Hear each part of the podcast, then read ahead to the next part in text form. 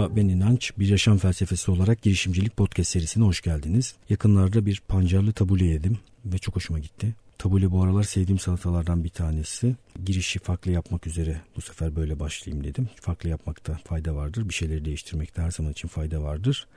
Güzel bir salata tipi, besleyici ve keyifle yeniyor. Size de tavsiye ederim tabule salatasını ve farklı türlerini yapmanızı, yemenizi tavsiye ediyorum. Pancarlı tabule salatasını bir arkadaşımla bir iş sohbeti sırasında deneme fırsatına sahip oldum. Bahadır, kendisine de buradan selamlarımı iletiyorum. Bir kültür projesi için bir aradayız Bahadır'la. Kurumunda 25 kişilik bir ekibinin bulunduğu kurumda kültüre yönelik bir çalışma yapmayı planlıyoruz.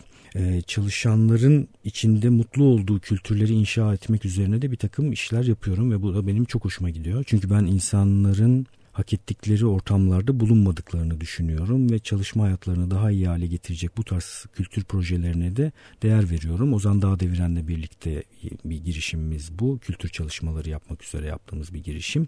İşte kurumların var olan kültürel yapılarını tespit edip bunu daha iyi hale getirecek bir takım aksiyonlar belirliyoruz. Bunun için toplanmıştık Bahadır'la.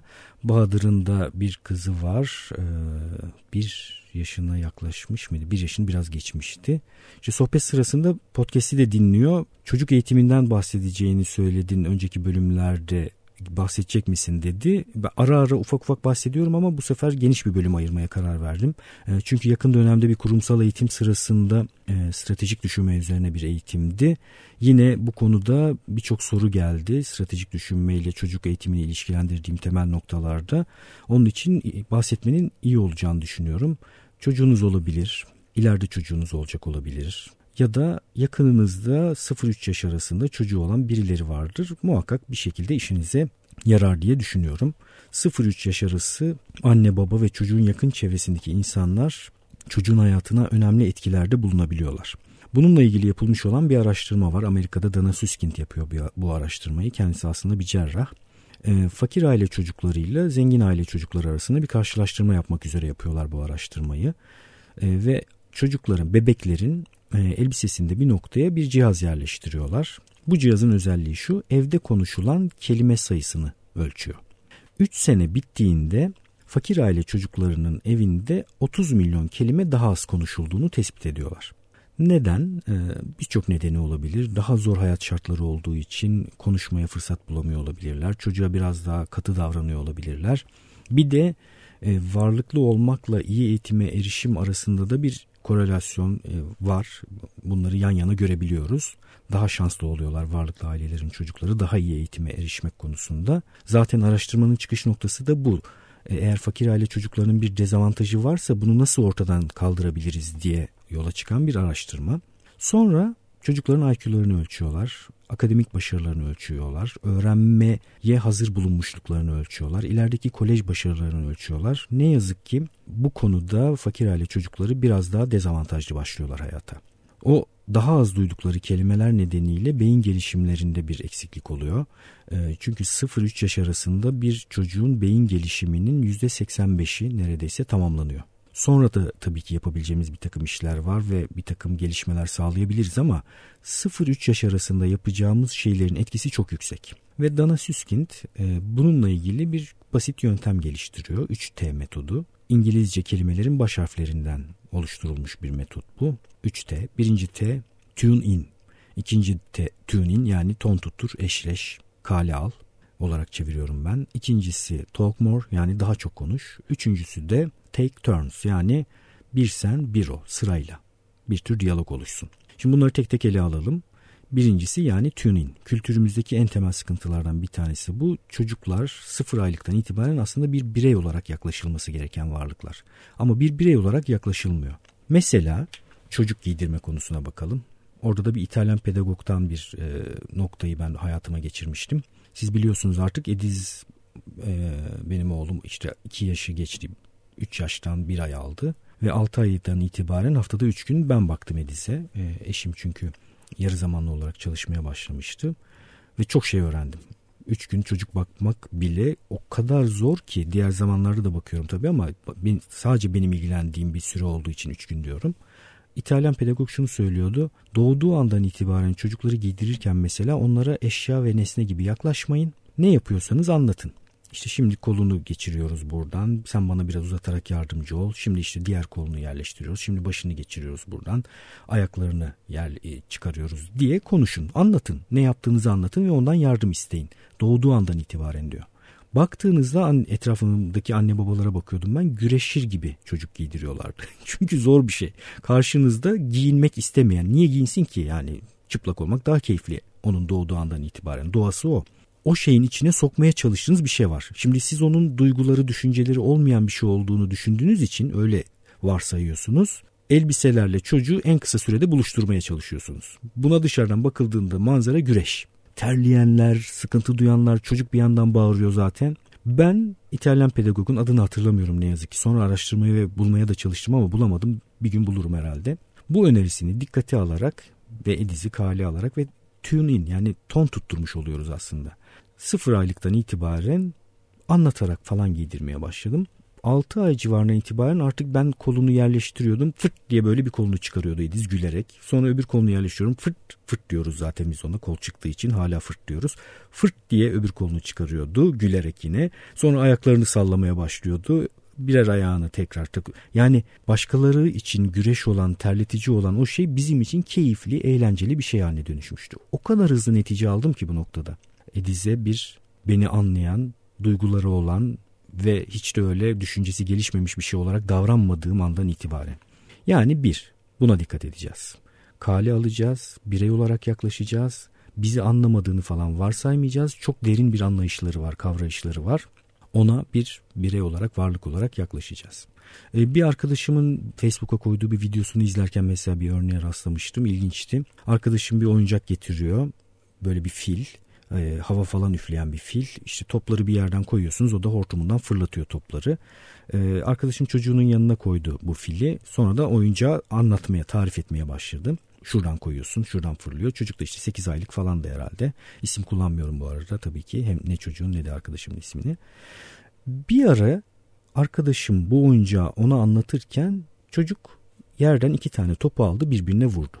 Ama arkadaşım o kadar oyuncağın doğru kullanımına odaklanmış durumda ki bu manzarayı, bu sahneyi görmedi bile. Bakın, tune in mantığıyla, ton tuttur mantığıyla baktığımızda yapmamız gereken şey şu. O anda çocuk neye odaklandıysa bizim de onunla ilgilenmemiz gerekiyor. Yani arkadaşımın yapması gereken aslında şuydu. Kendisi de 2 tane top alacak. Aa, sen bu 2 tane topu birbirine mi çarptın diyecek. Bir kere çocuğun oluşturduğu sahneyi görecek. Böyle karşılıklı göz göze bakarak. Ben de vuruyorum bak diyecek. Kendisi de vuracak. Çocuk kendi yaptığı şeyin bir benzerini onda gördüğü için bir diyaloğa girmiş olacak. Ve efsane şeyler yaşanacak. Böyle çocuklar bir sürü sahne kuruyorlar. Ve ebeveynler ton tutturmadıkları için bu sahneleri görmüyorlar. Sahne görülmediği için de çocuk bir süre sonra sahne kurmaktan vazgeçmeye başlıyor. Çünkü seyircisi yok. Yani seyircisi olmamız gerekiyor. Ton tutturmamız, eşleşmemiz gerekiyor. Bir hikaye kitabı okumak üzere yanımıza çağırdık diyelim ki gel sana kitap okuyayım dedik. Gelmedi, başka bir şeyle uğraşıyor. Zorla güzel bir şeydir diye kitap okumaya çalışırsak yanlış bir şey yapmış oluruz. Yine ton tutturmamış oluruz. O gitti yerde bulduğu bir parça tahta küple uğraşmaya mı başladı? Hikayeyi falan bırakın. Siz gidin oraya. Tahta küpü aldı. Bakın. Aa, tahta küp. Bak köşeleri var. Köşelerine dokunun. Yani onun o anda odaklanmış olduğu şey üzerinden onunla iletişime ve etkileşime geçin. Bu çok değerli. Siz ona odak oluşturmaya arada bir çalışabilirsiniz ama kabul etmiyorsa sahneyi kuran çocuktur. Onun sahnesine sizin gitmeniz lazım. O sahneyi ona yaşatmanız lazım ve ton tutturmanız lazım. Bunu yaparsanız zaten bu arada çok büyük mesafe kat edersiniz. Çocuğun her saniye 700.000 tane nöral ağ kurduğu söyleniyor kitapta. 30 milyon kelime diye bir kitap bu arada bu. Türkçe'ye çevrilmiş durumda. Kitabı da hararetle tavsiye ediyorum herkese okumalarını. Sürekli ağ kurmaya çalıştığı için beyinde çocuk sizin yaptığınız bu faaliyetle bu ağların kurulmasına yardımcı oluyorsunuz. Her yaptığınız ton tutturma faaliyetinde. İkincisi talk more yani daha çok konuş. Daha çok konuştan kasıt zengin kelimeler kullan. 0 günlükten itibaren anlasın anlamasın konuş anlat ona bir şeyler paylaş. Yemek yapıyorsan yemek yaptığını anlat. İşte bir takım böyle şeyler de yapmamız gerekiyor. Kurnazlıklar diyelim buna. Yani bir taşla 2 kuş vurmanız gerekiyor. Yemek yapıyorsunuz, soğan soyuyorsunuz, onu anlatın, hiç önemi yok. İşte soğan soyuyoruz, şimdi kabuğunu açıyoruz, şimdi doğramaya başladım, tık tık tık tık tık sesleri duyuyor musun diye onu anlatın. Mesela Ediz'in dedesi inşaat alanında çalışmış mühendis, emekli. Ben onu söylemiştim, yani inşaat makinelerini anlatan hiç önemi yok. Şu anda Ediz vinç katalogları falan inceliyor, bana gösteriyor. Kepçe, mikser, beton pompası. Çok enteresan. Yolda yürürken mesela inşaat görünüyor. Aa bak inşaat diyor. Bunda diyor beton pompası yok. Önünde çünkü beton pompası yok. Beton pompası varsa zaten durmamız gerekiyor. Çünkü Ediz bana mikserin işte karıştırdığını, o betonu beton pompasına verdiğini, beton pompasının elleriyle gösteriyor, böyle yumruklarıyla yukarı doğru pompa basıyor, beton basıyor diye anlatıyor. Çok güzel. Ne anlattığının da hiçbir önemi yok. Önemli olan etrafındaki eşyalarla, nesnelerle ilişki kurması, bunu size anlatması, paylaşması, bir başkasından dinlemesi, bunların hepsi çok değerli. Anneanneler, babaanneler ve dedeler de ilgileniyorlar çocuklarla. Onlara mesela bunu anlatın, kendi alanlarında, kendi yaptıkları işlerle ilgili bir şeyler paylaşsınlar. Hangi işten emeklilerse onu anlatsınlar, ev hanımı iseler ev temizliğini anlatsınlar, hiç önemi yok. Yeter ki konuşsunlar. 3. Take turns, yani bir sen, bir o, bir sen, o, bir o. Yani bu maddeyi şöyle özetleyeyim ben. Çocuğun yanına oturup 200 sayfalık Savaş ve Barış'ı bir solukta okumanın hiçbir faydası yok. Biraz okuyacaksınız bir şeyleri, bir şeyler paylaşacaksınız, tepkisini bekleyeceksiniz. O tepkiyi görüp ona bir karşılık vereceksiniz. O sizin karşılığınızı duyacak, o size bir karşılık verecek. Böyle karşılıklı olarak, paslaşarak bir diyalog içerisine gireceksiniz. Bunu yaptığınız zaman işte... Bu üç şeyi yaptığınız zaman çocuğun beyin gelişimine, dil kullanımına, öğrenme becerilerine inanılmaz katkı sağlamış oluyorsunuz. Çok kolay, çok uygulanabilir ama çok ihmal ediliyor. Çok rastlıyorum ne yazık ki ve beni çok üzüyor aslına bakarsanız. Yani çocuğa nesne gibi davranan, sürekli azarlayan, onu yapma bunu yapma diyen, karşısına muhatap almayan, ton tutturmayan, bolca konuşmayan, oynamayan bir sürü anne baba ebeveyn görüyorum. Gerçekten bu beni çok üzüyor. Dediğim gibi 0-3 yaş arasında bunları yapıyor olmanız o çocuğun ilerideki hayatında ona çok yardımcı olacak. Başka ne söyleyebiliriz çocuk yetiştirmekle ilgili temel prensip olarak?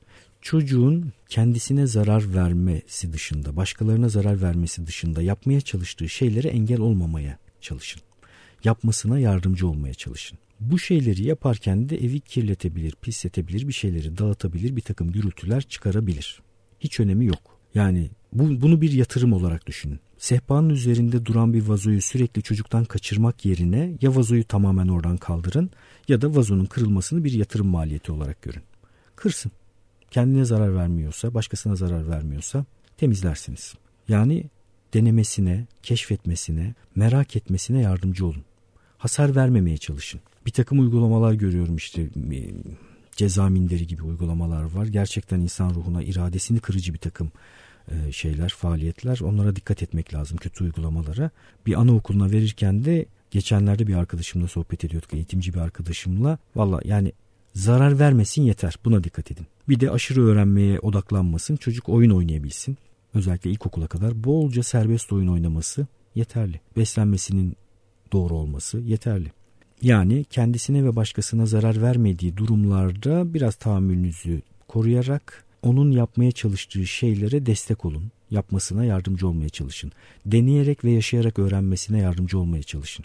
Eğer kendisine ve başkasına zarar vermiyorsa deneyerek öğrenmesi faydalıdır. Suya bastığında ayağın ıslanacağını siz ona söyleyip zorla onu suya sokmamak yerine bırakın yaşasın. Hoşuna gidiyorsa da ayağını suya sokmaktan hoşlanan bir çocuğunuz var demektir. Soksun. Ne var ki yani, olabilir. Burada uç noktalar yaşanabiliyor tabii ki. Orada sizin bu meseleyi ne kadar eğlenceli olarak ele aldığınıza bağlı olarak hayatınız eğlenceli hale de gelebilir. Kabusa da dönebilir. Ben daha önce anlatmıştım. Ediz cebine yemek, balık yerken 2 parça balık koymuştu. Ben çok eğlenmiştim. Yani herhalde şöyle düşündü Ediz. Burada balık var. 2 ceplerini yeni keşfediyordu. Pantolonunda da 2 cep var. Balıklar cebe girsin. Şimdi ne diyebilirim ki yani? Niye girmesin? Girebilir gayet de. Zaten girdi. Yaptı yani. Bir daha da yapmadı. Bir daha yapsa ne olacaktı? Yapacaktı. Bir şey olmaz. Yani biraz orada tahammüllü kullanmak gerekiyor. Çocuk yetiştirmekle ilgili siyaset biçimini çok sevmezdim ama Süleyman Demirel'in bir sözünü burada kullanabiliriz. Efsane sözleri vardır ya onun. Onlardan bir tanesi. Meseleleri mesele etmezseniz mesele olmaz. Yani çocuk eğitiminde, çocuk yetiştirmede biraz bunu da ilke olarak kullanabiliriz. Sabrederek, bekleyerek, çok sabırsız davranmayarak zaten birçok şeyi bıraktığınızda kendi yolunu buluyor. Özellikle yapmalar, etmeler şu demektir. Yapma demek şu demek. Hemen yap, hızlıca yap, çok yap, bolca yap demektir bundan. Yapma kadar bir işin yapılmasını motive eden başka bir şey bilmiyorum ben çocuk yetiştirmede. Ediz örneğinde mesela kendi sandalyesini kaldırdı, yere çarptı. Şimdi dürtüsel olarak hemen insanın aklına aman yapma Ediz, gürültü çıkıyor, aşağı kata gürültü gidecek, sandalye zarar görecek gibi şeyler geliyor ama ben bunu bir şeye dönüştürmedim. Çünkü o sandalyenin yere çarptığında çıkardığı sesi merak etti büyük ihtimalle. Bir 5-6 defa çarptı. Şimdi çarpmıyor. Ben ona yapma deseydim, engel olsaydım bizim hayatımızda birkaç ay sandalyeyi yere çarpma kovalamacası oynardık. Yani o benim görmediğim zamanlarda sandalye çarpardı yere. Ben engel olmaya çalışırdım. Aylarca gündemimizde kalırdı bu. Denedi, gördü. Çocuk da akıllı bir varlık. Yani kendi sandalyesini 100 defa yere çarpmak gibi bir eğilimi olmuyor. Çarpmıyor şimdi. Gayet mutlu mesut bir şekilde hayatımızı sürdürüyoruz. Bir başka ilke, her gün muhakkak en az 1 saat kadar dışarıda olmasına yardımcı olmaya çalışın. Yani dışarıya çıksın, algılarına zengin deneyim sunun, sesleri duysun, şehrin ya da nerede yaşıyorsanız oranın seslerini duysun, insanları görsün, kuşların cıvıltısını duysun, temiz hava alsın ve bunu her gün muhakkak yapmaya çalışın. Bir başka ilke, uyuduğu odada aralık kalması bir pencerenin solunumla ilgili sıkıntı yaşamamasını sağlayacaktır. Birçok solunum problemi havasız ortamlarda bulunması nedeniyle kaynaklanıyor. Çocuk üşümez zaten. Bunu daha önce söylemiştim. Soğuk hasta etmez. Bunu da daha önce söylemiştim. Aramızda doktor var mı? Bu podcast'i dinleyen doktor var mı acaba? Gerçekten bu konuda özet bir şeyler bana yazarsa sayın doktorlarımız bu konuda çok mutlu olurum. İnsanlar bunu bilmiyorlar. Ben de bilmiyorsam ben de öğrenmiş olurum. Ben ama araştırdım bu arada. Soğuk insanı hasta etmez. Bir doktor yardımı bekliyoruz. Ya da sağlık sektöründe çalışan birisinin yardımını bekliyoruz. Bir uzman görüşü alalım. Soğuk insanı hasta eder mi? Soğukla hastalık arasında nasıl bir ilişki vardır? Meselesinde yardım istiyoruz. Bunun dışında dikkat etmemiz gereken ilkeler neler olabilir? Oynamak çok önemli. Oynarken de çocuğun dünyasına uygun yaklaşımlar kullanmak lazım. Yine yapılan hatalardan bir tanesi, büyük bir hevesle anneler babalar kitaplar alıyorlar. Çocuğa kitap okumaya çalışıyorlar. Bir kere 6 ay civarı kitabınızı yer, ısırır, tutar, atar, buruşturur. Çok böyle uzun ağdalı bir takım karmaşık cümleleri dinlemeyi sevmez. Benim kullandığım strateji bu noktada şu oldu. Kitabın resimlerini kullanarak var olan hikayeyi biraz değiştirerek, mümkün olduğunca tasvir ederek kendim bir hikaye uyduruyorum. Bu hikayeyi uydururken de başta size komik gelecektir ama siz de çok eğleneceksiniz. Büyük sesler yapmak, büyük hareketler yapmak çok güzel. Mesela bir balina kitabı var Ediz'in. Orada martıların wow wow wow diye ses çıkardığını söylüyorum. Ben ellerimi de martı gibi açarak kitabı bırakıp koşturuyorum. Wow wow wow. Kendisi yürümeye başladığında o da benimle birlikte salonda wow wow wow diye arkamdan yürümeye başlamıştı. Ve dışarıda gördüğü martıları soruyordum. Çünkü okuduğu şeylerle ve kitaplarla dış dünyayı ilişkilendirmesi de önemli. Bu martı nasıl ses çıkarıyor, ne yapıyor dediğimde o da yine kollarıyla wow wow wow yapıyordu. İşte merdivenden çıkan birisi var, zıp zıp zıp zıp zıp zıp zıp, pardon, tıp tıp tıp tıp tıp tıp tıp diye merdivenleri çıkıyor diye anlatıyordum. Bunu kullanabildiği ilk anda hemen kullanmaya başlıyor bu arada. Nasıl çıkıyor diye soruyorsunuz. Tıp tıp tıp tıp tıp tıp diye çıkıyor diyor size. Yani okuduğunuz kitabı mümkün olduğunca büyük hareketlerle, büyük seslerle basitleştirerek canlandırmaya çalışın. Çocukla birlikte sizin anlatımınız da büyüyecektir. Sonra yavaş yavaş başka kelimeler eklersiniz, zengin kelimeler eklersiniz. O şeyi daha iyi anlatabilir hale gelirsiniz. Bir başka dikkat etmemiz gereken nokta 0-3 yaş arası televizyon, ekran, cep telefonu, tablet, bilgisayar bunlar yok. Sıfır. Sıfır televizyon. Çünkü televizyon tek yönlü bir şey yapıyor. Yani televizyon sizin çocuğunuzla bu üçlüyü kullanamaz. Tune in, ton tuttur, daha fazla konuş ve diyalog kur. Yani sırayla yap. 3T'sini yapamaz. Sadece pasif algılara hitap eden bir hali vardır ve çocuğunuz ekran karşısındayken yüzüne bir bakın, dikkat edin. Hipnoza geçmiş gibi bir hale gelir. İyi bir şey değil. Yine beyin gelişimine faydası, hatta zararı olan bir şey. Bir keresinde Gaziantep'te anne baba eğitimi verirken, anne baba eğitimi işleri de yapmaya çalışıyorum bu arada. Bir anne baba eğitimi sırasında bir anne evde babanın televizyon izlediğini, çünkü işten döndükten sonra tek keyfinin bu olduğunu ve bu konuda bir şey yapamadığını söylemişti. Ben de ona 30 milyon kelime kitabını önermiştim. Çünkü ben bir babanın bilimsel verilerle önüne konulduğu halde çocuğuna zarar verecek şekilde ısrarla televizyon seyretmek isteyeceğini düşünmüyorum. İnanmıyorum böyle bir şeye. Bazen insanlar bilmedikleri hatalarda yapabiliyorlar. Bizde şu an televizyon yok. Bu bizim hayatımızda inanılmaz renklendirdi bu arada. Zaten çok seven insanlar değildik. 3 yaşa kadar böyle devam etmesi gerekiyor. Başka eklemem gereken bir şey var mı? Bir de şu yine bizim kültürümüzdeki temel sıkıntılardan bir tanesi. Çocuğun işini çok kolaylaştırmaya, ona çok yardım etmeye çalışıyoruz. Bunun tam zıttı bir şey yapmamız gerekiyor. Bunalacağı kadar canı sıkılmasın, yardım edebiliriz ama elimize geçen ilk fırsatta yardımı azaltma yönünde yol almamız lazım. Yani kendi yemeğini yemeye hızlıca başlaması lazım. Kendi üzerine giymeye hızlıca başlaması lazım. Bir yere çıkmaya çalışırken destek olmaya, çok fazla yardımcı olmak yerine güvenliğini sağlayıp onun kendisinin yapmasına yardımcı olmaya çalışmamız lazım. İşte bunları dikkat edersek, en azından bu saydığım maddelere dikkat edersek 0-3 yaş arasında gerçekten çok yol kat ederiz. Bir de 0-3 yaş arasında tabii neler bekliyor, bizi neler bekliyor onu okumamız, araştırmamız lazım. Yapamayacağı şeyleri ondan beklememek lazım. Mesela empati beklememek gerekiyor. Yani şunu mesela diyelim ki bir yerinizi çizdi çocuk, canınız yandı. Bak benim canım yanıyor dediniz, hala ısrarla çiziyor. Tabii ki engel olmaya çalışın çünkü can yakmak iyi bir şey değil. Ama şunu beklemeyin, bak şimdi ben de seni çizeyim, canın yandı, benim de böyle yanıyor. Bu empati ilişkisini kurmasını beklemeyin, öyle bir şey yok. Onu anlaması mümkün değil. Çünkü beyinde bir takım bölgelerin gelişmesi gerekiyor. Dille birlikte gelişecek bir takım bölgelerin, kendini kontrol becerilerinin, empatinin gelişmesi bekliyor. Bunun için de vakit var. 0-3 yaş arasında olabilecek bir şey değil. Ya da hatalı davranışını ona anlatarak, mantık kullanarak engellemeniz mümkün değil. Anlamaz, mümkün değil. Yani işte gürültü yapıp aşağıya ses gitmesin, aşağıda rahatsız olurlar. Bunun mantığını anlamaz. Ama siz burada bunu o kadar güçlü ve büyük hareketlerle ve öyle bir sesle yaparsınız ki sizden ürktüğü için bunu yapmaz. Sadece ürkmüş olur, öğrenmiş olmaz. Mantık kullanmasını beklemeyin ondan.